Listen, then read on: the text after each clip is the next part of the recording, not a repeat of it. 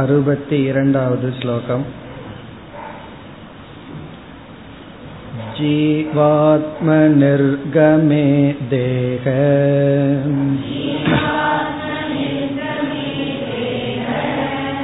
मरणास्यात्र दर्शनात् देकादिरिक्त एवात्मा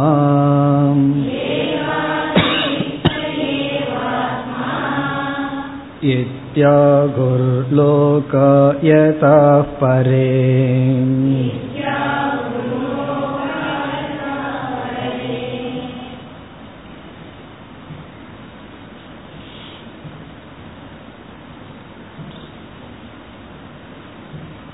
அறுபதாவது ஸ்லோகத்திலிருந்து நாம் ஜீவாத்ம விஷயத்தில் என்ன என்ன தவறுகளை செய்துள்ளோம் அல்லது என்னென்ன தவறுகள் இருந்து வருகின்றன என்ற கருத்தை கூறுகின்றார். இக்கருத்து நூத்தி இருபத்தி ஓராவது ஸ்லோகம் வரை செல்ல போகின்றது.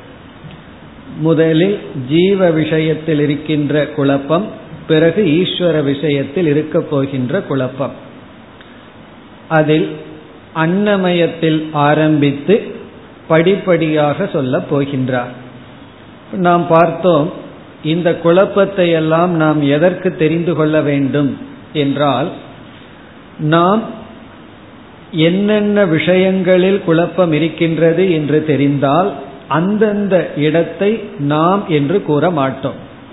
அது மட்டுமல்ல அன்னமயத்தை ஜீவன் என்று நினைப்பவன் யுக்தியையும் ஸ்ருதியையும் கூறுவான் பிறகு அடுத்து வருகின்ற இந்திரியத்தை ஆத்மா என்று சொல்பவன் எப்படி அன்னமயம் ஆத்மா அல்ல என்று நிஷேதம் செய்வான் ஆகவே இந்த விசாரமானது அனாத்மாவை நிஷேதம் செய்ய படிப்படியாக நிஷேதம் செய்ய நமக்கு ஒரு உபாயமாக இருக்கின்றது எப்படி அன்னமய கோஷக பிராணமய கோஷகன்னு ஒவ்வொரு கோஷமாக நாம் சென்று இறுதியில் ஆனந்த ஆத்மா என்று புரிந்து கொள்வோமோ அதுபோல இந்த விசாரம் நமக்கு பயன்படும்.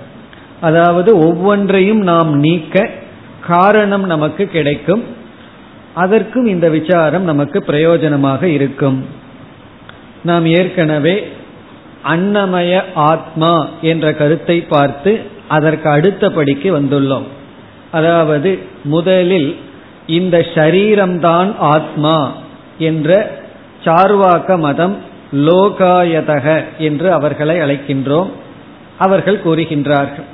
அதற்கு அவர்கள் கொடுக்கின்ற காரணம் அன்னமயக ஆத்மா என்று உபனிஷத் வாக்கியம் இருக்கின்றது என்பதுதான்.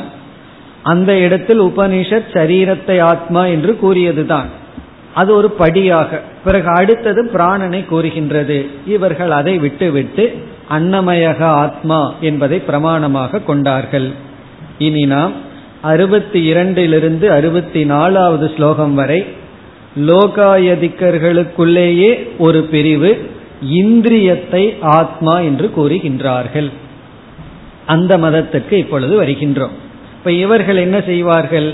இதற்கு முன் இருக்கின்ற மதத்தை தவறு என்று நீக்கி இவர்களுடைய மதத்தை நிலைநாட்டுவார்கள். இனி அடுத்து வருபவன் என்ன செய்வான்? இது தவறு என்று நீக்கி அவனுடைய கருத்தை நிலைநாட்டுவான். இவ்விதமாக நாம் செல்ல போகின்றோம். ஆகவே இந்த பகுதிகள் எல்லாம் சற்று சுலபமான பகுதி தான் ஒவ்வொன்றுக்கான காரணத்தையும் நாம் பார்க்க போகின்றோம். இப்பொழுது அறுபத்தி இரண்டாவது ஸ்லோகத்தில் என்ன செய்கின்றான்? இந்த லோகாயதிகன் அதாவது இந்திரியந்தா ஆத்மா என்று சொல்பவன் ஷரீரம் அனாத்மா ஆத்மா அல்ல என்ற காரணத்தை கூறி இந்திரியம் ஆத்மா என்று நிலைநாட்டுகின்றான். இப்ப இந்த இடத்திலிருந்து ஸ்தூல சரீரத்திற்கு வேறாக ஒரு தத்துவம் இருக்கின்றது என்று நிலைநாட்டப்படுகிறது. இதற்கு முன் இருந்தவன் வந்து ஸ்தூல சரீரம்தான் ஆத்மா மரணத்துக்கு பிறகு வேறு ஒரு தத்துவம் இல்லை என்றான். மரணம்தான் முடிவு. அவனை பொறுத்த வரைக்கும் மரணம்தான் முக்தி. அப்ப முக்தி அடையணும்னா மரணத்தை அடைவதுதான். ஆனால் இங்கு மரணத்துக்கு பிறகும் ஏதோ ஒரு தத்துவம் இருக்கின்றது என்ற ஆரம்பமும் வருகின்றது. இப்ப இவர்கள் என்ன சொல்கின்றார்கள்? ஜீவாத்ம நிர்கமே தேக மரணஸ்ய அத்திர தர்ஷனாத். ஜீவாத்ம நிர்கமே ஏதோ ஒன்று நம் உடலிலிருந்து சென்று விட்டதற்கு பிறகு ஜீவாத்மா ஒன்று நிர்கமே என்றால் உடலிலிருந்து விலகியதற்கு பிறகு தேக மரணசிய இங்க ஸ்தூல சரீரத்தினுடைய மரணத்தை அத்த இந்த லோகத்தில் நாம் தர்ஷனாத். நாம் பார்க்கின்ற காரணத்தினால். நம்ம வந்து பார்க்கிறோம். அதாவது இந்த உடலுக்கு உடலுக்குள் இருந்து ஏதோ ஒன்று வெளியே சென்றவுடன் இந்த உடல் மரணம் அடைந்து விடுகின்றது. ஆகவே இரண்டாவது வரியில் அவனுடைய முடிவை கூறுகின்றான். அவனுடைய முடிவினுடைய முதல் பகுதியை அவன் கூறுகின்றான். தேக அதிரிக்தக ஏவ ஆத்மா. இப்படி மரணத்தை நாம் பார்க்கின்ற காரணத்தினால் ஆத்மா ஆத்மா அல்லது உண்மை பொருள் என்பது தேக அதிரிக்தக ஏவ. தேகத்திலிருந்து வேறுபட்டதுதான். தேக அதிரிக்தக ஏவ ஆத்மா. இது நல்லா இருக்கு. நம்ம அதை ஒத்துக்கிறோம். தேக அதிரிக்தக. ஆனா தேகத்துக்கு அப்பாற்பட்டவன் எப்படி இருக்கிறான்ங்கிற தவிர அடுத்த ஸ்லோகத்தில் இவன் கூற போகின்றான். தேக அதிரிக்தகங்கிறதே ஒரு பெரிய ஸ்டெப்பு தான். ஏன்னா பல பேர் வந்து உடலுக்குள்ள உடலுக்கு அப்பாற்பட்ட ஒன்று இருக்குன்னு ஏற்றுக்கொள்வதில்லை. அவர்களை காட்டிலும் இவன் மேலானவன். தேக அதிரிக்தக ஏவ ஆத்மா இது ஆகுகு. இப்படி கூறுகிறார்கள். யார்? லோகாயதாக பரே. பரே அப்படின்னா வேறு சில லோகாயதாக சார்வாக்க மதத்தை சார்ந்தவர்கள். இப்ப லோகாயதாக ஏற்கனவே உடல் தான் ஆத்மான்னு சொல்றவர்கள் ஒரு விதம். அதற்கு மேல கொஞ்சம் சிந்தித்தவர்கள் ஆனா இவர்களும் அவர்கள ஒரு வெரைட்டி தான். அவர்களுக்குள்ளேயே இருக்கின்ற ஒரு பகுதி தான். என்ன இந்திரியம்னு சொல்ல போகின்றார்கள். இப்ப இந்த ஸ்லோகத்தில் அவர்கள் கூறவில்லை. இந்த ஸ்லோகத்தில் சரீரம் ஆத்மா அல்லங்கிறத மட்டும் நிலைநாட்டி உள்ளார்கள். இப்ப பரேனா வேறு சில லோகாயதாக லோகாயதர்கள் என்ன சொல்லியுள்ளார்கள்? தேகத்திற்கு வேறாகத்தான் ஆத்மா இருக்க வேண்டும். காரணம் ஏதோ ஒன்று. அதை ஜீவாத்மான்னு சொல்கின்றான். அந்த ஜீவாத்மா உடலிலிருந்து சென்றதற்கு பிறகு மரணத்தை நாம் பார்ப்பதனால் அனுபவிப்பதனால். இனி அடுத்த ஸ்லோகத்தில் இவர்கள் வந்து தேகத்துக்கு வேறாக இருக்கின்ற ஆத்மா யார்? அது எப்படிப்பட்ட சொரூபம்? இந்திரியங்கள் என்று சொல்ல போகின்றார்கள். அறுபத்தி மூன்றாவது ஸ்லோகத்தில்.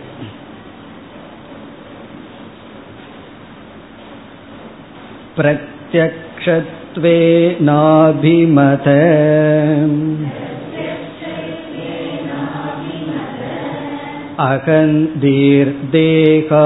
अगन्धीर्देहातिरेकिनम्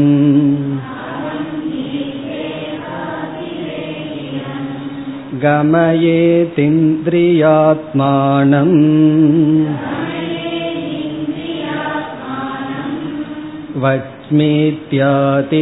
वच्मीत्यादिप्रयोगतः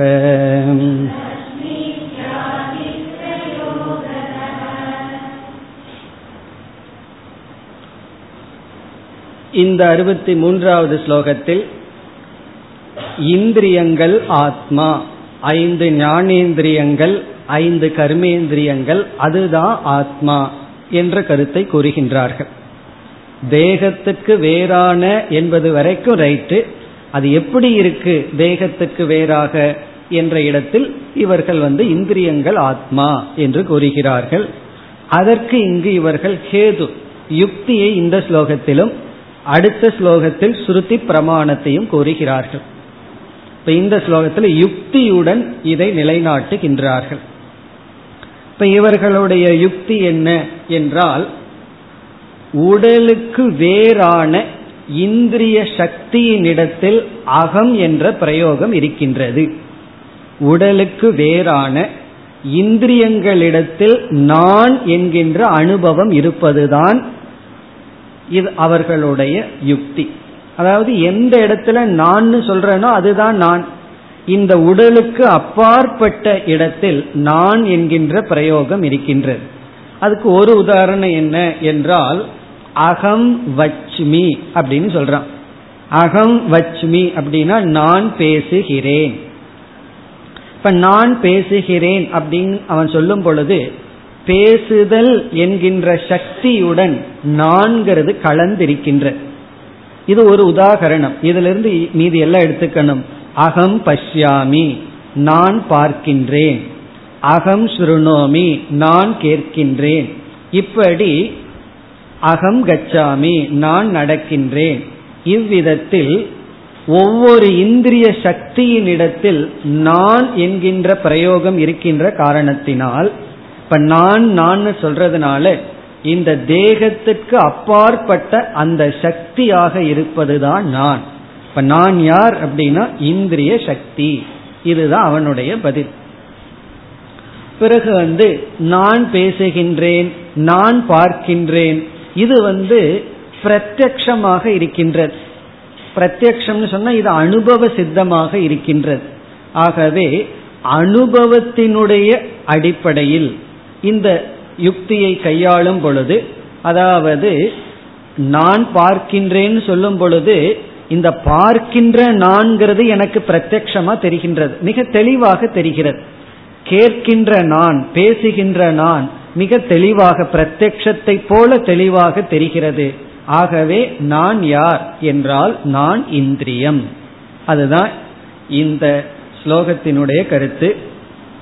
இப்போ இந்த ஸ்லோகத்தை புரோசாடர் அதாவது உரைநடையா நம்ம பார்க்கும் பொழுது கொஞ்சம் முன்பின் போய் வரணும். இப்ப முதலில் இந்த ஸ்லோகத்தினுடைய கடைசி பகுதியை எடுத்துக்கொள்ள வேண்டும். அப்படித்தான் ஆரம்பிக்க வேண்டும். இப்ப வந்து இரண்டாவது வரியில கடைசி பகுதியை எடுத்துக்கொள்கின்றோம். வச்மி இத்தியாதி பிரயோகதக. வச்மி என்றால் பேசுகிறேன். வச்மினா பேசுகிறேன்.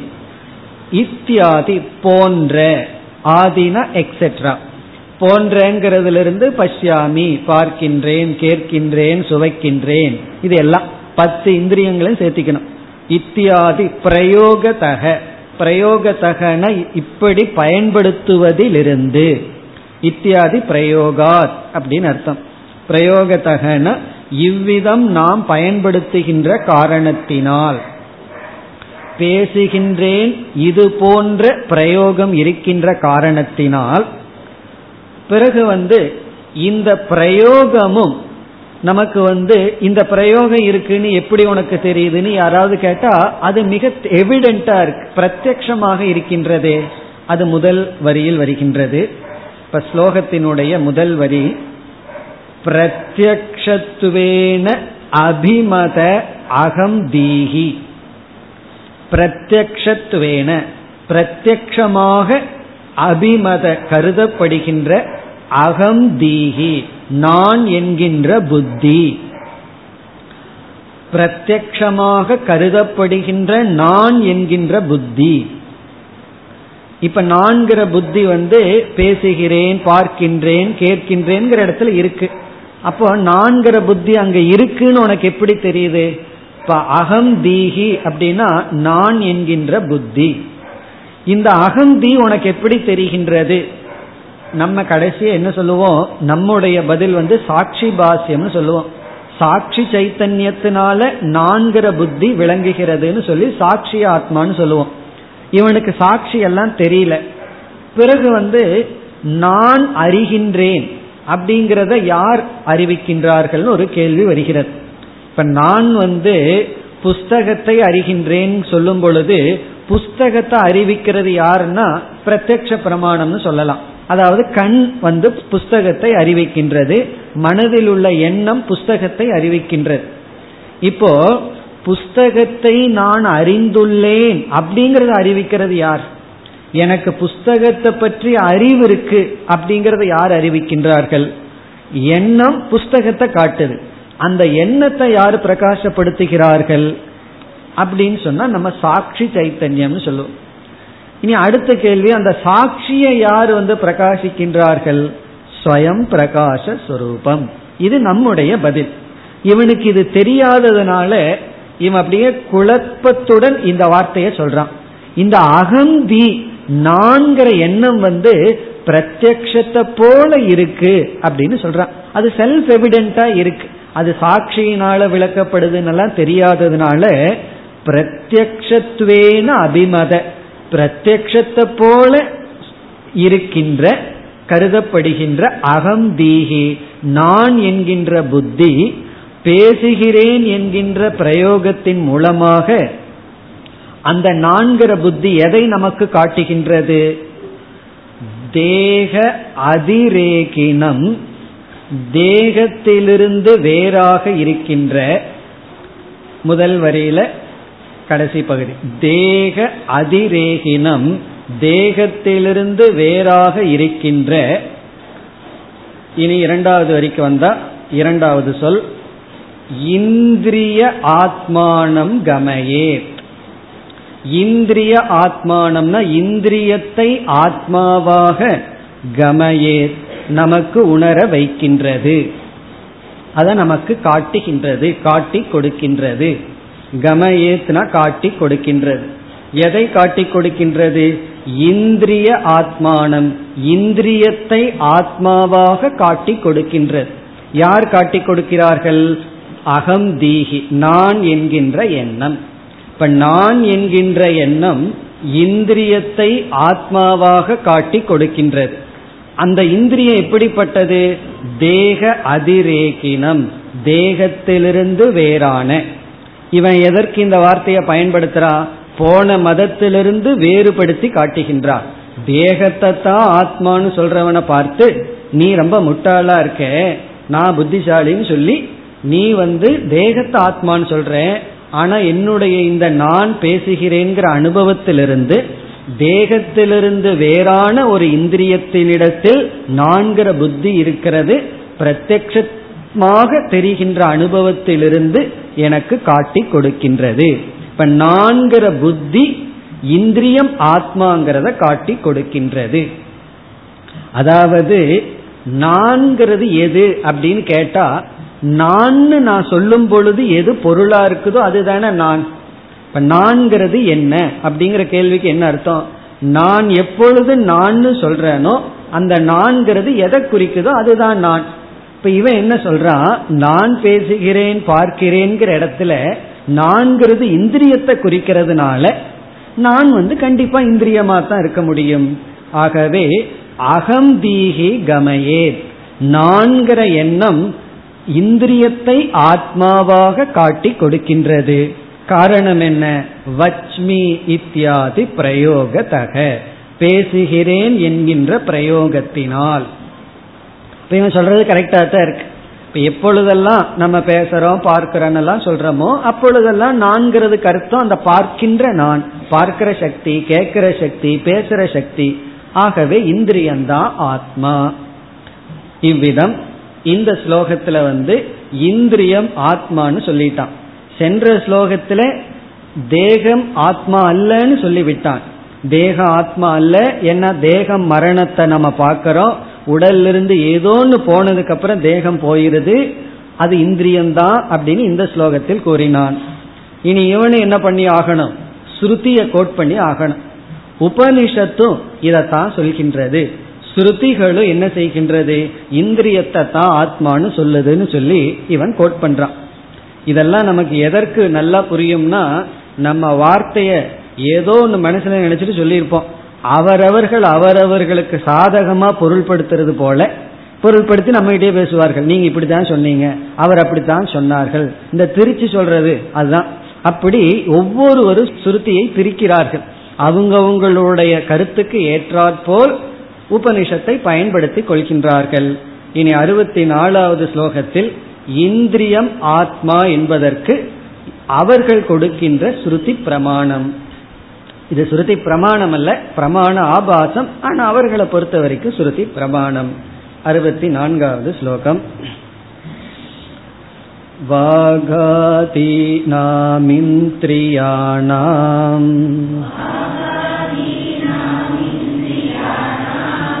கலகஸ்ருதிஷு ஸ்ருதக तेन चैतन्यमेतेषाम्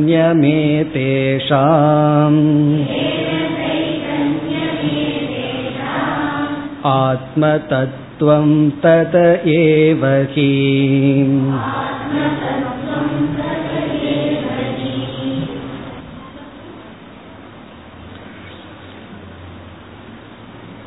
இங்கு ஸ்ருதியினுடைய கொட்டேஷன் ஸ்ருதியில பார்த்தோம்னா இந்திரியங்கள் எல்லாம் பேசுவது போல் பல கதைகள் எல்லாம் இருக்கு. உபநிஷத்திலையும் நம்ம சில சமயங்கள கதைகளை பார்ப்போம். இந்திரியங்கள் எல்லாம் பேசிக்கொள்ளும். கண்ணு பேசும் காது பேசும் அதுக்குள்ள பேசிக்கும். பேசிட்டான் மட்டும் பரவாயில்ல ஒண்ணுக்கு ஒண்ணு ரகலை வேற பண்ணிக்கும். கழகம் வேற இருக்கும். எப்படி தெரியுமோ? கண்ணு சொல்லும் நான் தான் பெரியாள்னு சொல்லும். காதும் சொல்லும் நான் தான் பெரியாள்.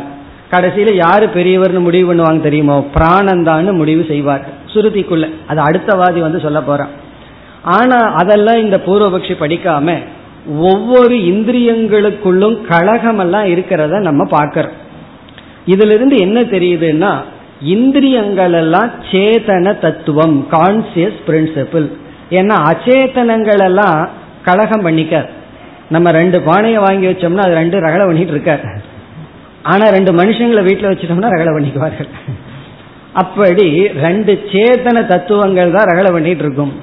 ரெண்டு பானைகளோ ரெண்டு ஜடமான தத்துவங்களோ வீட்டில் வச்சுட்டு வந்தோம்னா ரகலை பண்ணார். ரெண்டு குழந்தைகளை வீட்டில் வச்சுட்டு வந்தோம்னா போனோம்னா கம்ப்ளைண்ட் இருக்கும். ஏதோ ரகலை இருக்கும். காரணம் என்ன? சேதனங்களுக்குள்ளதான் ரகலை இருக்கு. ஆகவே இவன் என்ன சொல்றான் உபனிஷத்துக்குள்ள வாக் முதலிய இந்திரியங்களுக்குள்ள கழகத்தை நம்ம பார்க்கிறோம் படிக்கிறோம். இதிலிருந்து அவைகளெல்லாம் சேதன தத்துவம். அதுக்கு அடுத்த ஸ்டெப்புக்கு வர்றான். எது சேதன தத்துவமோ அதுதான ஆத்மா. ஜடத்த ஆத்மான்னு சொல்ல முடியாது. எது சேதனமோ அதுதான் ஆத்மா. அப்ப சேதன தத்துவத்தை நம்ம எங்க பாக்கிறோம் அப்படின்னா இந்திரியங்கள்ல பாக்கிறோம் ஆகவே இந்திரியங்கள் ஆத்மா. இதுதான் அவனுடைய கன்க்ளூஷன் இப்பொழுது ஸ்லோகத்திற்குள் சென்றால் வாகாதீனாம். வாக் முதலியவற்றுகளுக்குள் இந்திரியானாம். இங்க வாக்குங்கிற இடத்துல ஐந்து கர்மேந்திரியங்கள் ஐந்து ஞானேந்திரியங்கள். கலகக இவர்களுக்குள்ள கலகம். ஸ்ருதிஷு ஸ்ருதக. ஸ்ருதிகளில் ஸ்ருதக கேட்கப்பட்டுள்ளது. பல உபனிஷத்துகள்ல பல இடங்கள்ல இந்த பிரகதாரண்யக்கம் சாந்தோக்கியத்துக்குள்ள எல்லாம் போனோம்னா இந்திரியங்களுக்குள்ள இருக்கிற ரகளைகளை எல்லாம் நம்ம கேட்கலாம். அடிக்கடி இந்திரியங்கள் எல்லாம் ரகலை பண்ண ஆரம்பிச்சிடும் நான் தான் பெரிய ஆள்னு சொல்லி எல்லா இடத்துலையும் இதுதான். யாரு முதல் யாரு நம்பர் ஒன் அதுலதான் ரகலையே வருது. அப்படி கழக ஸ்ருதக. சரி அவங்களுடைய கழகத்துக்கும் உன்னுடைய கருத்துக்கு என்ன சம்பந்தம்? அவங்க கழகம் பண்ணட்டும். நீ அதுல என்ன சொல்ல போற? இவன் சொல்றான் தேன. இந்த கழகத்திலிருந்து நான் ஒரு முடிவுக்கு வர்றேங்கிறான். என்ன முடிவா? சைத்தன்யம் ஏ தேஷாம். ஏ தேஷாம் சைத்தன்யம். அவைகளினுடைய சேத்தன தன்மை தெரிய வருகிறது. அவைகளுக்கு கான்சியஸ்னஸ் அறிவு இருப்பது சேதனமாக இருத்தல் என்பது தெரிய வருகிறது. இனி அடுத்த கேள்வி சரி அதுகளுக்கு சைத்தன்யம் இருக்கட்டும் அதுக்கு உன்னுடைய தத்துவத்துக்கு என்ன சம்பந்தம்? அவன் கூறுகின்றான் தத ஏவகி ஆகவேதான். தத ஏவ என்றால் சைத்தன்யமாக அவைகள் இருக்கின்ற காரணத்தினால்தான் ஏதேஷாம் மீண்டும் அவைகளுக்கு ஆத்மத்துவம் ஆத்ம தத்துவம் அல்ல ஆத்மத்துவம் ஆத்மாவாக இருத்தல் அல்லது ஆத்ம தத்துவமாக இருத்தல் என்பது சித்திக்கின்றது. தத ஏவ அவைகள் சைத்தன்யமாக இருப்பதனால் ஆத்மாவாக இருத்தல் என்பது நிலைநாட்டப்படுகின்றது. ஆத்மத்துவம் சம்பவதி ஆத்ம தத்துவம் பவத் ஆத்மத்துவமாக இருத்தல் ஆத்மாவாக இருத்தல் என்பது நிலை சம்பவிக்கின்றது. அப்ப இவன் எப்படியெல்லாம் கருத்து சொல்றான்? முதல்ல கழகம் இருக்கிறத கேட்கிறானா அந்த கழகத்திலிருந்து இவன் ஒரு அனுமானம் பண்ணி முடிவுக்கு வர்றான். சேத்தன தத்துவம் தான் கழகம் பண்ணிக்க முடியும். அதனாலதான் யாராவது நம்ம கிட்ட ரகலைக்கு வந்தா நம்ம பேசாம இருந்தா அவங்களுக்கு கோபம் அதிகமா வந்துடும் நீ என்ன ஜடமான்னு கேட்பாங்க ஏன்னா ஜடம் தான் திருப்பி ரகலை பண்ண அப்படி சேதனம் தான் ரகல பண்ணும் கழகம் எல்லாம் பண்ணும் பிறகு அடுத்தது என்ன பண்றான் எது ஆத்மான சேதனந்தான் ஆத்மாவா இருக்க முடியும் என்று பூர்வபக்ஷி இந்திரியங்கள் தான் ஆத்மானு முடிவு செய்கின்றான். இனி அடுத்த ஆள் யார்? இந்திரிய ஆத்மா அல்ல பிராணன் ஆத்மா என்று வருகின்றான். நீ அடுத்தவர் என்ன பண்ணணும் தெரியுமோ? முதல்ல இது தப்புன்னு முடிவு பண்ணணும். இந்திரியம் தப்புன்னு நிலைநாட்டி பிராணந்தா ஆத்மான்னு சொல்லி எந்த அடிப்படையில் ஆத்மான்னு சொல்லி ஆகணும் இப்படி செல்ல போகின்றது அறுபத்தி ஐந்தாவது ஸ்லோகம் हैरण्यगर्भा प्राणात्म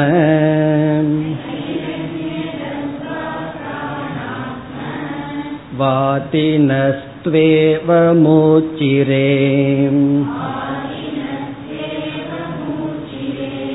चक्षुरात्यक्षलोपेऽपि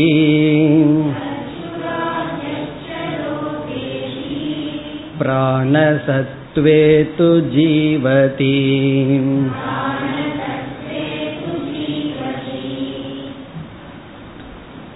அறுபத்தி ஐந்து அறுபத்தி ஆறு இந்த இரண்டு ஸ்லோகங்கள் பிராணந்தா ஆத்மா என்கின்ற வாதம் பிராணாத்ம வாதினக பிராணந்தான் ஆத்மா. இந்த பிராணனத்தான் ஆத்மான்னு சொல்பவர்களுக்கு பெயர் ஹைரண்ய கர்ப்பாகா. ஹைரண்ய கர்ப்பக அப்படின்னா பிராணந்தா ஆத்மான்னு சொல்பவர்கள். ஹைரண்ய கர்ப்பக. அதாவது பிராணங்கிற ஒரு சொல் ஹிரண்ய கர்ப்பனை குறிக்கின்றது. பல இடங்கள்ல நம்ம படிச்சிருக்கோம். ஆகவே ஹிரண்ய கர்ப்பந்தான் ஆத்மான்னு சொல்பவர்கள். ஹைரண்ய கர்ப்பாகா. பிராணன் ஹிரண்ய கர்ப்பன் இந்த ரெண்டும் கிட்டத்தட்ட ஒன்றுதான். ஆகவே ஹைரண்ய கர்ப்பாகான ஹிரண்ய கர்ப்பனை அல்லது பிராணனை ஆத்மா என்று சொல்பவர்கள். அவர்கள் வந்து பூர்வ மதத்தை நீக்கி தன்னுடைய மதத்தை சொல்கிறார்கள். இப்ப முதல்ல வந்து அவங்க பூர்வ மதத்தை நீக்கணும் பிறகு தன்னுடைய மதத்தை நிலைநாட்டணும். முதல் வரியில பார்த்தா ஹைரண்ய கர்ப்பாகா ஹிரண்ய கர்ப்பனை அல்லது பிராணனை ஆத்மா என்று சொல்பவர்கள் ஹைரண்ய கர்ப்பாகா பிராணாத்மத்துவவாதி நக இந்த ஹைரண்ய கர்ப்பாகாங்கிறதுக்கு விளக்கம்தான் பிராணாத்மவாதி நக பிராணனை ஆத்மா என்று கூறுபவர்கள் வாதிப்பவர்கள். பிராண ஆத்மவாதி நக பிராணனை ஆத்மா என்று வாதிப்பவர்கள். பிராணக ஆத்மா. யாருக்கு பிராணன் ஆத்மாவாக இருக்கின்றதோ அந்த வாதினக. ஏவம் ஊச்சிரே. து ஏவம் ஊச்சிரே. ஏவம் ஊச்சிரேன இவ்விதம் கூறுகிறார்கள். ஊச்சிரேன கூறுகிறார்கள். ஏவம் ஊச்சிரே. வாதினக து ஏவம் ஊச்சிரே. இவ்விதம் கூறுகிறார்கள். எவ்விதம்? இப்ப முதல்ல வந்து இந்திரிய ஆத்மா அல்லன்னு இவர்கள் நிலைநாட்டுகிறார்கள். எப்படி? இரண்டாவது வரியில் சக்ஷுராதி அக்ஷலோபே அபி. சக்ஷுகு முதலிய கண் முதலிய முதலியன மற்ற இந்திரியங்கள். முதலிய அக்ஷண இந்திரிய. லோபே அபி இல்லாத பொழுதும். கண் முதலிய இந்திரியங்கள் இல்லாத பொழுதும் அல்லது அழிந்த விட்ட பொழுதும். லோபம்ங்கிறது அது பிறவிலேயே லோபமா இருக்கலாம் அல்லது கொஞ்ச நாளுக்கு பிறகு இல்லாம போகலாம். இப்ப காது இருக்கு நம்ம பிறவியிலேயே கேட்காம இருக்கலாம் அல்லது கொஞ்ச நாளுக்கு அப்புறம் கேட்காம போகலாம். அப்படி இந்திரியங்கள் நஷ்டத்தை அடைந்த உட அடைந்ததற்கு பிறகும் லோபே அபி இந்திரியங்கள் இல்லாம போனதற்கு பிறகும் பிராண சத்துவே து ஜீவதி. பிராணன் இருக்கின்ற வரை ஒருவன் உயிரோடு இருக்கின்றான். அப்படித்தானே நம்ம பார்க்கிறோம். அதாவது ஒரு இந்திரியம் இல்லாட்டியும் கூட பிராணன் இருக்கின்ற வரை ஒருவன் உயிருடன் இருக்கின்றான். பிராண சத்துவே து ஜீவதி. இதிலிருந்து என்ன தெரிகிறதுனா இந்திரியம் ஆத்மாவா இருந்திருந்தா இந்திரியம் போயிடுதுன்னு வச்சுக்கோமே இவனும் போயிருக்கணும். ஆனா அப்படி இல்லை இந்திரியம் போனதற்கு பிறகு ஆள் இருக்கு. இங்கெல்லாம் வேற சில நூல்கள்ல விஸ்தாரமா எடுத்துக்கொண்டு விளக்குவார்கள். அதாவது இந்திரிய ஆத்மான்னு சொல்ற எல்லா இந்திரியமும் ஆத்மாவா? அல்லது ஒரு இந்திரியம் ஆத்மாவா? இப்படி எல்லாம் கேள்வி கேட்டா அது அந்த இடத்துல நிக்காது. இப்ப எல்லா இந்திரியம் ஆத்மாவா ஒரு இந்திரியம் ஆத்மாவான்னா இப்ப ஒவ்வொரு இந்திரியம் ஆத்மானா நமக்குள்ள பத்து ஆத்மா இருக்கும் ஏன்னா பத்து இந்திரியம் இருக்கே. அப்ப நமக்குள்ள பத்து ஆத்மா இருக்கும் அதுக்கு அவங்க கொடுக்கிற உதாரணம் வந்து ஒவ்வொரு ஆத்மாவும் ஒவ்வொன்ன பார்க்க போச்சுன்னா என்ன ஆகும்னா ஒரு வாழை மரத்தை கட்டி பத்து யானைகளை இழுத்தோம்னா அந்த வாழை மரத்தினுடைய கதி என்னவா? அதுபோல நம்முடைய கதியா. காரணம் என்னன்னா பத்து ஆத்மா இருக்கு. பத்து ஆத்மாவுக்கு சுதந்திரமான சக்தி இருக்கு. அப்போ ஒரு ஆத்மா பார்க்க போயிருது ஒரு ஆத்மா கேட்க போயிருது ஒரு ஆத்மா சாப்பிட போயிருது என்ன ஆகும்னா? அப்படியெல்லாம் சம்பவிக்காது. சமூகம்ங்கிறது ஆத்மாவல்ல அது வெறும் கான்செப்ட் தான். இப்படிதான் இருக்கும். இதுதான் அட்வான்ஸ்டு கிரந்த தர்க்கம் எல்லாம் சொல்லி. அதைத்தான் நம்ம முதல்லயே இந்திரிய ஆத்மா இல்லைன்னு ஒத்துக்கிறோமே. அப்படி அகம் பிரம்மாஸ்மின்னு ஒத்துட்டோம்னா எதுக்கு பெரிய அட்வான்ஸ்டு கிரந்தத்துக்கெல்லாம் போகணும்? அட்வான்ஸ்டு கிரந்தத்துக்கு போனா இதுதான் இருக்கும். அதாவது இந்த மாதிரி தனித்தனியா விகல்பம் பண்ணி அதுல பெரிய ஆராய்ச்சி நடந்து கடைசியில் என்னன்னா இந்திரியம் ஆத்மா அல்ல. அவ்வளவுதான். அதை இங்க ரொம்ப சுருக்கமா வித்யாரண்யர் சொல்றார். பிராண சத்துவே ஜீவதி. இவன் பிராணன் இருக்கும்போது உயிரோடு இருக்கான். இதுல இருந்து என்ன தெரியுது? இந்திரியம் ஒன்னு ரெண்டு இல்லாட்டியும் கூட கொஞ்சம் அதிகமா சந்தோஷமா இருக்கிறத பாக்கிறோம் இப்ப காது கேட்கலன்னு வச்சுக்கோமே எவ்வளவு சந்தோஷம்? அது மற்றவங்களுக்கு தெரியறது இல்லை அப்படி ஒரு ரெண்டு இந்திரியம் போயிட்டாலும் கூட அந்த இந்திரியத்தின் வழியா நமக்கு வந்து விக்ஷேபம் இல்ல ஆள் சௌக்கியமா தான் இருக்கான். ஆனா பிராணன் போயிட்டா இருக்கிறது இல்லை ஆகவே இந்திரியம் ஆத்மா கிடையாது. இந்திரியம் வந்து முழுமையானது கிடையாது. இப்ப இதுல இருந்து என்ன சொல்றான்? பிராணம் இருக்கும்போது இருக்கான். இந்திரியம் இல்லாட்டியும் கூட இருக்கின்றான். அந்த அளவுல கூறியுள்ளான். இனி அடுத்த ஸ்லோகத்துல இவனு ஸ்ருதி பிரமாணம் கொடுக்கணுமே. ஸ்ருதி பிரமாணம் எல்லாம் சொல்லி பிராணந்தா ஆத்மா என்று நிலைநாட்டுகின்றான். अरुवति आरावद् श्लोकम् प्राणो जागर्दि सुप्तेऽपि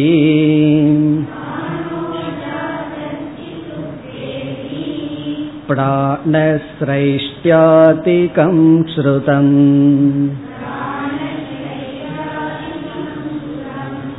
कोशप्राणमयः सम्यक्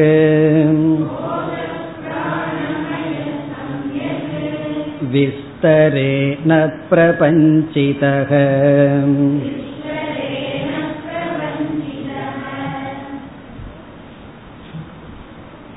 பிராணன் ஆத்மா என்பதற்கு மீண்டும் யுக்தி பிரமாணமும் ஸ்ருதி பிரமாணமும் கூறப்படுகின்றது யுக்தி பிரமாணம் மீண்டும் என்ன பிராணக சுப்தே அபி ஜாகர்த்தி நாம் உறங்கிக் கொண்டிருக்கும் பொழுதும் பிராணக ஜாகிரதி பிராணன் விழித்து கொண்டு இருக்கின்றது அப்படின்னா என்ன? இங்க சுப்தேனா இந்திரியங்கள் உறங்கும் பொழுதும் அப்படின்னு அர்த்தம். இந்திரியங்கள் எல்லாம் உறங்கிக் கொண்டிருக்கும் பொழுதும் இந்திரியானா சுப்தே இந்திரியங்களுக்கு சுசுப்தி இருக்கும் பொழுதும் பிராணக பிராணன் பிராணந்தான் விழிச்சிட்டு இருக்கு அதனாலதான் அவரை வீட்டுக்குள்ள வச்சிருக்கோம். பிராணனும் பேசாம போயிடுதுன்னு வச்சுக்கோமே வீட்டில் வச்சுக்கிறதுக்கே அவருக்கு தகுதி கிடையாது. பயந்துக்கும் அவரை பார்த்து. அப்படி பிராணன் விழித்து கொண்டு இருக்கின்றது. பிராணன் செயல்படுகின்றது. ஆகவே இந்திரியத்திற்கும் மேலான பிராணன் தான் இருக்கு. அது மட்டுமல்ல உபனிஷத்துல வந்து போன மதவாதி சொன்னா கழகம் பண்ணுது. அதோட நிறுத்திட்டான். அவன் கழகத்தோட கிளாஸ் முடிச்சுட்டு போயிட்டான். கழகத்தினுடைய முடிவு என்னன்னா பிராணந்தான் சிரேஷ்டக. இந்திரியங்களை விட பிராணந்தான் உயர்ந்ததுன்னு தான் முடிவு வருது கழகத்துல. அதை இவன் சொல்கின்றான் பிராண சிரேஷ்டியாதிகம் ஸ்ருதம். பிராணத்தினுடைய சிரேஷ்டமாக இருக்கின்ற தன்மையும் கேட்கப்படுகிறது. ஸ்ருதியின் மூலமாக அறியப்படுகின்றது. பிராண சிரைஷ்டியாதிகம் பிராணத்தினுடைய மேன்மை. ஆதிபதத்துல சுத்தத்துவம். பிராணந்தான் சுத்தம்னு சொல்லப்படுது. அது அடிக்கடி நம்ம உபனிஷத்துக்குள்ள பார்க்கலாம். கண்ணு வந்து நல்லதையும் பார்க்கும் கெட்டதையும் பார்க்கும். ஆனா பிராணன் இருக்கே அது என்னைக்குமே சுத்தமானது தான் அதனாலதான் எல்லோருமே உண்மையிலேயே நல்லவர்கள் தான் ஆனா என்ன அந்த இந்திரியங்களோடு அபிமானம் வைக்கும் பொழுது அவர்கள் நல்லவர்களோ கெட்டவர்களோ மாறி விடுகிறார். உபனிஷத்துல பார்த்தா கதையெல்லாம் இருக்கும். அதாவது ஒவ்வொரு இந்திரியங்களும் உபாசனை பண்ண போச்சான் உடனே வந்து அசுரன் வந்து தாக்கி விட்டான். அந்த அசுரன் யாருன்னா? பேட் திங்கிங் தவறான பார்வை தவறான பேச்சு தவறானதை கேட்கறது எல்லாம். ஆனா பிராணன் கிட்ட வரும்பொழுது அசுரன் தாக்கப்பட்டு விட்டான். பிராணன் கிட்ட எந்த அசுத்தமும் வரவில்லை. ஆகவே பிராணன் சுத்தமானது. அதனாலதான் தூங்கும்போது பாத்தீங்கன்னா எல்லாம் குழந்தைகளை போல எல்லாம் நல்லவங்களா தான் இருப்பாங்க. தூங்கி எந்திரிச்சதுக்கு அப்புறம் தான் அவங்க சுரூபமே தெரியும். அதனால வீட்டுல யாராவது தூங்கிட்டு இருந்தாங்கன்னா அவங்களோட ஒரு பிரச்சனையும் கிடையாது. காரணம் என்ன? அந்த நேரத்தில் அவங்க சுத்தமானவர்கள் வெறும் பிராண தத்துவமாக மட்டும் இருக்கின்றார்கள். அந்த இந்திரியத்தோட வரும்பொழுதுதான் ரகலையே ஆரம்பம். கழகமே ஆரம்பம். ஏன்னா உபனிஷத்தே சொல்லியாச்சே இந்திரியங்கள் தானே ரகலை பண்ணம்னு சொல்லி. அப்ப இறுதியில பிராணந்தா மற்ற இந்திரியங்களை காட்டிலும் மேலானது பிராணந்தா சுத்தம் இப்படியெல்லாம் சொல்லப்பட்டுள்ளது. பிறகு தைத்திரியோபனிஷத்திலையும் அந்யோந்தர ஆத்மா பிராணமயக. ஸ்தூல சரீரத்தை காட்டிலும் வேறான ஒரு ஆத்மா பிராணமயன்னு சொல்லப்பட்டுள்ளது. அதை கூறுகின்றான். கோஷக பிராணமயக. பிராணமய கோஷக சம்யக் விஸ்தரேன பிரபஞ்சிதக. மிக தெளிவாக சம்யக் விஸ்தரேன விளக்கமாகவும் பிரபஞ்சிதக சொல்லப்பட்டுள்ளது. இங்க ஒரு வார்த்தையை சேர்த்துக்கணும். பிராணமய கோஷக ஆத்மா இது பிரபஞ்சிதக. ஆத்மா என்று சமயக் விஸ்தரேன பிரபஞ்சிதக. நன்கு தெளிவாக கூறப்பட்டுள்ளது. பிராணமய கோஷக விஸ்தரேன பிரபஞ்சிதகங்கிறதுல அர்த்தம் கிடையாது. பிராணமய கோஷம் ஆத்மாவாக சொல்லப்பட்டுள்ளது. ஆனா அந்த இடத்துல பார்த்தா அது சரிதான். அந்த இடத்தை மட்டும் பார்க்கும் பொழுது முன்னும் பின்னும் பார்க்காம அந்த இடத்தை மட்டும் பார்த்தா உபனிஷத்து என்ன சொல்லுது? பிராணந்தான் ஆத்மா. ஸ்தூல சரீரம் ஆத்மா அல்லன்னு நீக்கி பிராணமயக ஆத்மான்னு சொல்லப்பட்டுள்ளது. இவன் என்ன பண்ணியிருக்கான்? நம்ம போன கிளாஸ்ல பார்த்த மாதிரி அந்த கிளாஸை மட்டும் அட்டன் பண்ணியிருக்கான். அடுத்த கிளாஸுக்கு வரல. மனோமயத்துக்கு வரல அதனால என்ன முடிவு பண்ணிட்டான்? பிராணந்தா ஆத்மா. ஹைரண்ய கர்ப்பக. ஹிரண்ய கர்ப்பவாதிகள். இனி அடுத்த வாதி யார்? பிராணனுக்கு அடுத்த தத்துவம் மனக. மனம்தான் ஆத்மான்னு சொல்ல வருகின்றான். அறுபத்தி ஏழு அறுபத்தி எட்டு இந்த இரண்டு ஸ்லோகங்களில் மனம் ஆத்மா நம்முடைய மனம்தான் ஆத்மான்னு சொல்ல வருகின்றான். அறுபத்தி ஏழாவது ஸ்லோகம். மன ஆத்மேதி மன்யந்தே.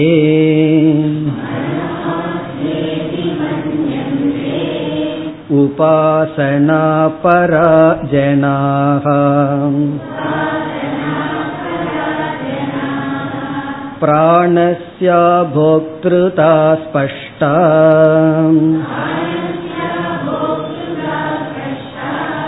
भोक्तृत्वं मनसस्ततः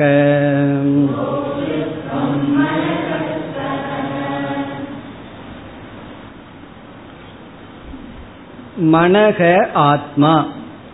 உபாசகர்களுடைய கருத்து இது. உபாசகானாம் மதம். உபாசனை செய்பவர்களுடைய மதம் இது. அவங்களை எப்படி ஹைரண்ய கர்ப்பாகான்னு சொன்னது போல இங்க உபாசனா செய்பவர்களுடைய கருத்து. உபாசன பராகா ஜனாகா. உபாசன பராகா ஜனாகான உபாசனையை பரமாக கொண்ட மனிதர்களுடைய கருத்து. உபாசன பராகா ஜனாகா மனக ஆத்மா இது மன்யந்தே மனதை ஆத்மா என்று கருதுகிறார்கள்.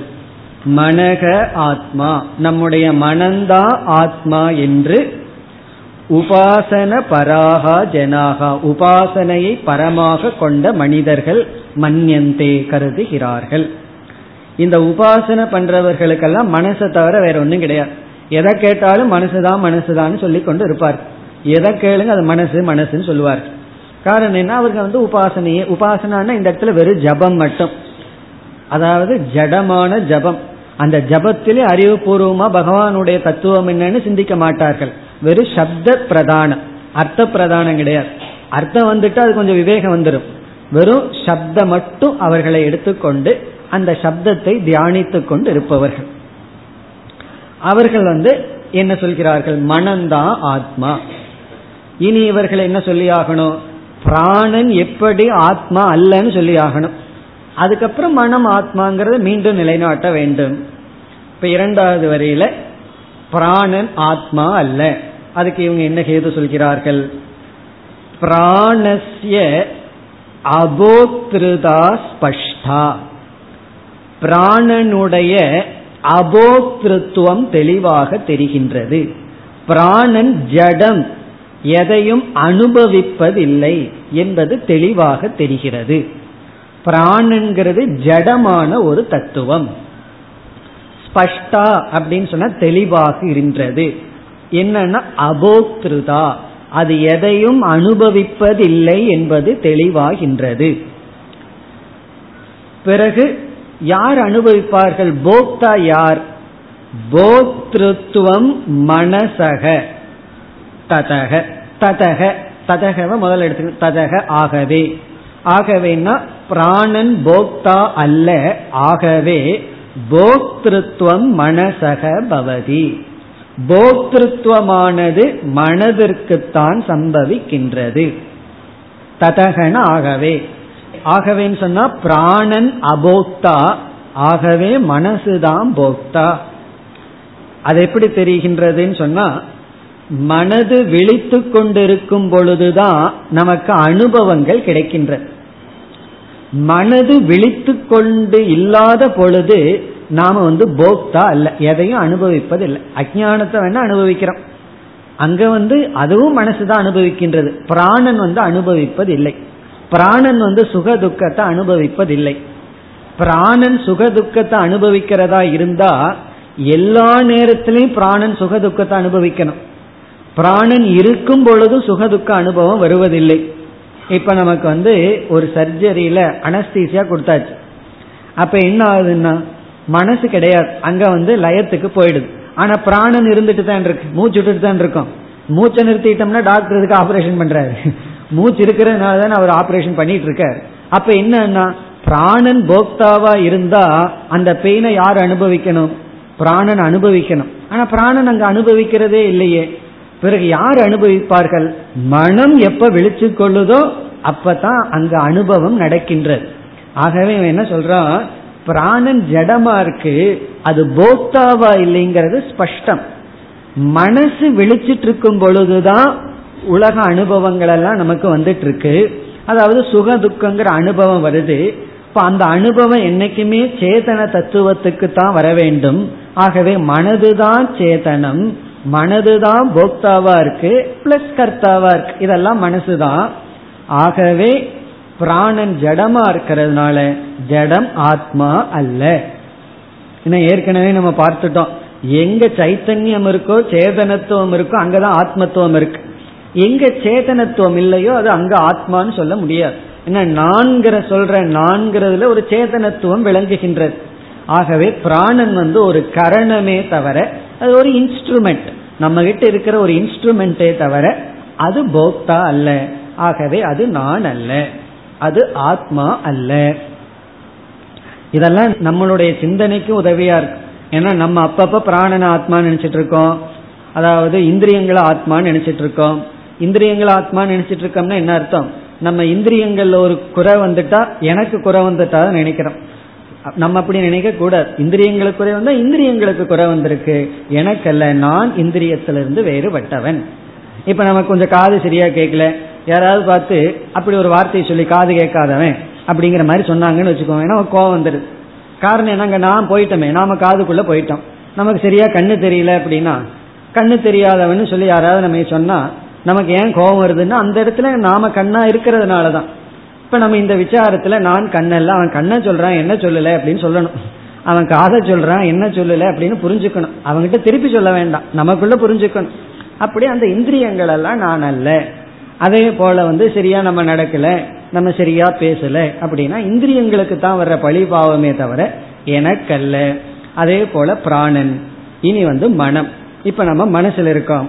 அடுத்த ஸ்லோகத்துல வந்து இந்த பூர்வபக்ஷி நிலைநாட்டுகின்றான் மனம்தான் ஆத்மா அது வந்து மீண்டும் ஒரு யுக்தி பிரமாணத்தையும் ஸ்ருதி பிரமாணத்தையும் கொடுத்து நிலைநாட்டுகின்றான் அறுபத்தி எட்டாவது ஸ்லோகம் मन एव मनुष्याणाम्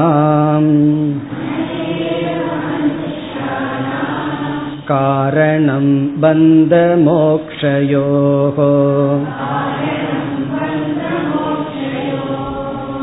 श्रुतो मनोमयकोशः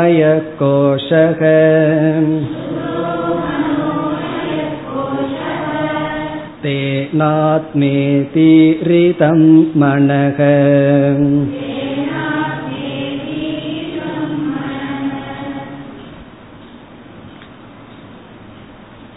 ஸ்ருதியினுடைய வாக்கியம் இங்கு குறிப்பிடப்படுகின்றது. முதல் வாக்கியம் வந்து ஸ்ருதியிலும் இருக்கு. அது பல இடங்கள்ல கோட் பண்ற வாக்கியமா இருக்கு. அமிர்த பிந்து உபனிஷத்துன்னு ஒரு உபனிஷத். அதிலிருந்து வருகின்ற ஒரு வாக்கியம் முதல் வரியில் வருகின்றது. மன ஏவ மனுஷ்யானாம் காரணம் பந்த மோக்ஷயோகோ. இது அடிக்கடி கோட் பண்ற வாக்கியம். பலர் கேள்விப்பட்டிருக்கலாம்.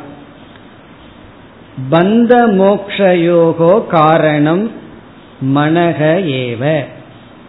பந்தத்துக்கும் மோக்ஷத்துக்கும் காரணம் மனசுதான் யாருக்கு? மனுஷ்யானாம் மனிதர்களுக்கு. மனிதர்களுக்கு மனுஷ்யானாம் பந்த மோக்ஷயோகோ பந்தத்துக்கும் மோக்ஷத்துக்கும் காரணம். காரணமாக இருப்பது மனக ஏவ. ஏவகாரம் வேற இருக்கு. மனம்தான். மனசுதான் நம்முடைய பந்தத்துக்கும் மோட்சத்துக்கும் காரணம். இதுல இருந்து பல நல்ல கருத்துக்கள் எல்லாம் நமக்கு கிடைக்கும். என்ன தெரியுமோ? மனதுதான் மோட்சத்துக்கும் காரணம்னு சொன்னா மனதை நாசப்படுத்த கூடாதுன்னு அர்த்தம். ஏன்னா மனது தானே மோட்சத்துக்கும் காரணம்? இப்ப மோட்சத்துக்கும் மனசு கருவியா இருக்கிறதுனால அந்த மனதை பாதுகாத்து வைக்கணும். மனதை பண்படுத்த வேண்டும். மனதை வந்து அழிக்க கூடாது மனோநாசம்ங்கிறதுல மனதை அழிக்கிறது தான் மோக்ஷங்கிறது இல்லைங்கிறது நம்ம எப்படி உணர்கின்றோம்? மோக்ஷத்துக்கு மனசு காரணம்னு சொல்வதிலிருந்து தெரிகின்றது. ஏன்னா மனசு வந்து ஒரு கரணமாக இருக்கின்றது. இப்போ மோக்ஷத்துக்கு மனது காரணம்னு சொன்னா பந்தத்துக்கு யார் காரணமா இருக்கா? அதே மனசுதான். அதே மனதுதான் பந்தத்துக்கும் காரணமா இருக்கு. அதனாலதான் நம்ம மனசை பிடிக்கிறது கஷ்டமா இருக்கு. இப்ப வந்து மனதின் துணை கொண்டு எதையாவது நம்ம பார்க்கிறோம் எதையாவது கட்டுப்படுத்துறோம். மனதே நம்மை விட்டு போகும் பொழுது என்ன செய்ய வேண்டியது இருக்கு? மனதின் துணை கொண்டே மனதை பிடிக்க வேண்டியது இருக்கு. இப்ப வேற ஏதாவது செய்யறதுக்கு மனசை நம்ம பயன்படுத்துறோம்.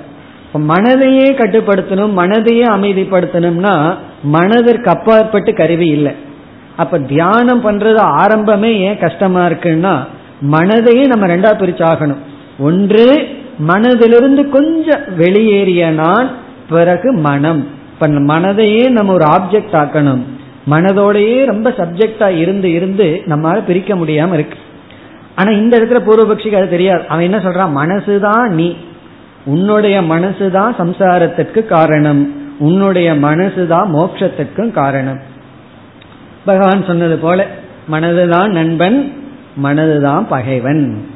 மனசுதான் நண்பன் மனசுதான் பகைவன். இப்ப எப்படிப்பட்ட மனம் பந்தத்துக்கு காரணம்னா அஜானத்துடன் கூடிய மோகத்துடன் கூடிய மனம் பந்த காரணம் ஞானத்துடன் கூடிய மனம் மோட்ச காரணம். அப்படி நாம் புரிந்து கொள்ள வேண்டும். ஆகவே பூர்வபக்ஷி என்ன? எல்லாமே மனசுதான். மனசுக்கு மேல வேற என்ன இருக்கு? பந்தம்னு ஒன்னு இருக்கு மோக்ஷம்னு ஒன்னு இருக்கு. அதுக்கு எல்லாம் மனசுதான் காரணமா இருக்கு. ஆகவே நம்ம மனதுதான் நான். இப்ப மனம் எப்படி இருக்கோ அப்படித்தான் நான் இருக்கின்றேன். யாராவது வந்து இன்னைக்கு மனசு சரியில்லை ஆனா நான் நல்லா இருக்குன்னு சொல்றது உண்டோ? இன்னைக்கு நான் ரொம்ப ஃபர்ஸ்ட் கிளாஸா இருக்கேன் ஆனா மனசு தான் சரியில்லைன்னு சொல்றது உண்டோன்னா? அப்படி சொல்லணும். மனசுல ஏதோ இன்னைக்கு ஒரு பழு திடீர்னு இருக்கு ஆனா நான் நல்லா தான் இருக்கேன் அப்படின்னு சொல்லணும். அது அடுத்தவாதியாக சொல்ல முடியும். ஆனா இவனை பொறுத்த வரைக்கும் நான் மனதுதான் மனம் நான் தான் இந்த உபனிஷத்துல மனையேவ மனுஷியானாம் காரணம் பந்த மோக்ஷயோங்கிறது ஃபர்ஸ்ட் லைன் செகண்ட் லைன் வந்து வித்யாரண்யர் அவரே எழுதுற தைத்திரியோபனிஷத்தை எடுத்துக்கிறதுக்காக எழுதுகின்றார். அந்த உபனிஷத்துல இரண்டாவது வரியும் நல்ல வரி. அந்த இரண்டாவது வரி என்னவென்றால் பந்தாய விஷயா சக்தம் இந்த மனையேவ மனுஷியானாம் காரணம் பந்த மோக்ஷயோகங்கிறதுக்கு அடுத்து ஒரிஜினல் இரண்டாவது வரியில வந்து பந்தாய விஷயா சக்தம் எது பந்தம் எது மோட்சம்ங்கிறது இரண்டாவது வரியில வருது. பந்தாய விஷயா சக்தம் முக்தியை நிர்விஷயம் ஸ்மிருதம். முக்தியை நிர்விஷயம் ஸ்மிருதம். அது வந்து இரண்டாவது வரி. இங்க இருக்கிற இரண்டாவது வரி வேற. இந்த இரண்டாவது வரி அந்த உபனிஷத்துல வர்ற மன ஏவ மனுஷியானாம்ங்கிறதுனுடைய இரண்டாவது வரி. இரண்டாவது வரியை பார்த்தோம்னா பந்தாய விஷயா சக்தம் முக்தியை நிர்விஷயம் ஸ்மிருதம். அதாவது பந்தத்துக்கும் மோட்சத்துக்கும் மனசுதான் காரணம்னு மட்டும் சொல்லிட்டு உபனிஷத்து அடுத்தது என்ன சொல்லுது? எப்படிப்பட்ட மனசு பந்தத்துக்கு காரணமா இருக்கு? எப்படிப்பட்ட மனசு மோட்சத்துக்கு காரணமா இருக்குங்கிறது இரண்டாவது வரையில சொல்லப்படுகிறது. அப்ப எப்படிப்பட்ட மனசு பந்தத்துக்கு காரணம்? பந்தாய விஷயாசக்தம் விஷய ஆசக்தம். விஷயத்தில் உள்ள பற்றுதான் பந்தாய பந்தத்திற்கு காரணம். விஷயாசக்தம்னா விஷயத்தில் இருக்கின்ற ஆசக்தி ஆசக்தி அப்படின்னா பற்று. அதுல பிடிச்சிட்டு இருக்கிறது விஷயத்தை பிடிச்சிட்டு இருக்கிறது விஷயாசக்தம். விஷயத்தில் இருக்கின்ற பிடிப்பு தான் பந்தத்துக்கு காரணம். அதனாலதான் ஒரு ப்ராவர்ப் உன்னுடைய துயரத்திற்கு காரணம் பொருள் இழந்ததால் அல்ல. நீ பொருளை இழந்ததால நீ துயரப்படல. பிறகு நீ எதையோ இழக்காததுனால தான் துயரப்படுற அப்படின்னு அடுத்த வரி. உன்னுடைய துயரத்துக்கு காரணம் பொருளை இழந்ததால் அல்ல பொருளில் உள்ள பிடிப்பை இழக்காததனால் அப்படின்னு சொல்லப்படுது. அந்த பொருள் இருக்கிற பிடிப்பை நீ இழக்காம இருக்க அதனாலதான் துயரப்படுற. பொருளை இழந்ததனால் நீ துயரப்படவில்லை. Not that you have lost the object but you have not lost the reality towards the object அப்படின்னு சொல்லப்படுது. பொருளை இழக்க இழந்ததனால துயரப்படல பொருள் மேல இருக்கிற பிடிப்பை இழக்கவில்லை. அப்ப இப்போ எதையோ ஒன்று இழந்தா தான் நம்ம வந்து தப்பிக்கிறோம். அது எதை இழக்கணும்? பொருளில் உள்ள பிடிப்பு. அதுதான் இங்கு சொல்லப்படுகிறது. ஆசக்தினா பிடிப்பு. பந்தாய விஷயா சக்தம் பந்தம் என்பது பொருளில் உள்ள பிடிப்பு. பிறகு முக்திங்கிறது என்ன? முக்தியை நிர்விஷயம் ஸ்மிருதம். முக்தி என்பது நிர்விஷயம். நிர்விஷயம்னா விஷயத்தில் உள்ள பற்று நீக்கப்படுதல். விஷயத்தை விஷயமாக ஆக்காமல் இருத்தல். விஷயத்தை திருஷ்யமாக மாற்றுதல். நிர்விஷயம்ங்கிறது ரொம்ப அழகான கருத்து. இப்ப நம்ம வந்து கடைக்கு போறோம். எத்தனையோ பொருள்களை பார்க்கிறோம். எல்லா பொருளையும் ஜஸ்ட் பார்க்கற நல்லா இருக்கு. அதுக்கு பேர் விண்டோ ஷாப்பிங்னு பேர். சும்மா வேடிக்கை வாசிட்டு வர்றது. அதாவது பார்த்துட்டு வர்றோம். ஆனா சில பொருள் எனக்கு வேண்டும்ங்கிற எண்ணம் வந்துடுது அப்போ நூறு பொருள் அங்க இருந்ததுன்னா ரெண்டு பொருளுக்கு பேரு விஷயம் தொண்ணூத்தெட்டு பொருளுக்கு பேரு திருஷ்யம். திருஷ்யம்னா பார்க்கப்படுவது அவ்வளவுதான். பார்த்து ரசிக்கப்படுவது அது கடையிலேயே இருக்குதுன்னு பார்த்து ரசிச்சோம்னா நல்லா இருக்கு. அது என்னோட வீட்டுக்கு வரணுங்கும் போது அது விஷயமா மாறி மாறி விடுகிறது. அப்ப எது விஷயமாக மாறுகிறதோ அதுதான் நமக்கு ப்ராப்ளமே வருது. அது திருஷ்யமா இருக்கிற வரைக்கும் நல்லா இருக்கு. அப்படி இங்க நிர்விஷயம் அப்படின்னா இந்த உலகத்துல எல்லாமே நிர்விஷயமாகணும் விஷயமற்றதாக வேண்டும். எதுவுமே என்னுடைய ஆப்ஜெக்ட் ஆஃப் அட்ராக்ஷனா இருக்கக்கூடாது. ஆப்ஜெக்ட் ஆஃப் பர்செப்ஷனா இருக்கலாம். பார்க்கறதுக்கு பொருள் ஆனா அது வேண்டும்ங்கிற பொருள் அல்ல. இப்ப முக்தியை நிர்விஷயம் ஸ்மிருதம். இந்த உலகத்தில் இருக்கின்ற அனைத்து பொருள்களையும் நிர்விஷயமாக்குவதுதான் முக்தி. அமிர்த பிந்து உபனிஷத் இவ்விதம் கூறியுள்ளது. இது ரெண்டாவது வரையும் இவன் பார்க்கல. இவன் பார்த்துருந்தானே இவனுக்கு புத்தி வந்திருக்குமே. இவன் ரெண்டாவது வரியை பார்க்காம முதல் வரிய மட்டும் பார்த்துட்டு அவன் என்ன சொல்றான்? மனதுதான் ஆத்மா. பிறகு இரண்டாவது வரியில வந்து இந்த பூர்வபக்ஷி என்ன சொல்றான்? அவன் அடுத்த கிளாஸ் அட்டன் பண்ணவன். அதாவது பிராணமயத்துக்கு அடுத்த கிளாஸுக்கு வந்துட்டான். மனோமயத்தோட நிக்கிறான். மனோமய கோஷம் ஆத்மான்னு சொல்லப்பட்டிருக்கே. அதை கூறுகின்றான் மனோமய கோஷக ஸ்ருதக. இங்கேயும் சேர்த்துக்கணும் ஆத்மா இது ஸ்ருதக. மனோமய கோஷக ஸ்ருதக. தைத்திரியோபனிஷத்துல அந்யோந்தர ஆத்மா மனோமயக என்று மனோமய கோஷம் கேட்கப்பட்டுள்ளது. எப்படி? ஆத்மாவாக தேன ஆகவே ஆத்மா ஈதி மனக ஈரிதம். மனக ஆத்மா இது ஈரிதம். ஆகவே மனம் ஆத்மா என்று சொல்லப்படுகின்றது. தேன ஆகவே மனக ஆத்மா இது ஈரிதம். மனம் ஆத்மா என்று சொல்லப்படுகின்றது. இனி அடுத்தது யாருன்னா விஜயானமயக மனதுக்கு அடுத்தது யார்? விஜயானமய கோஷம். அவன் வந்து சொல்ல போறான். அதற்கப்புறம் சூன்யவாதி வருவான். இப்படியே ஒவ்வொருவராக வருவார்கள். ஒவ்வொருவரும் முன்னாடி இருப்பவர்களை நீக்கி அவர்களுடைய மதத்தை நிலைநாட்டுவார்கள். அடுத்த வாதத்தை அடுத்த வகுப்பில் பார்ப்போம். ॐ पूर्णमधपूर्णमिधं पूर्णात्पूर्णमुदच्छते पूर्णस्य पूर्णमादाय पूर्णमेवावशिष्यते ॐ शान्ति शान्ति शान्तिः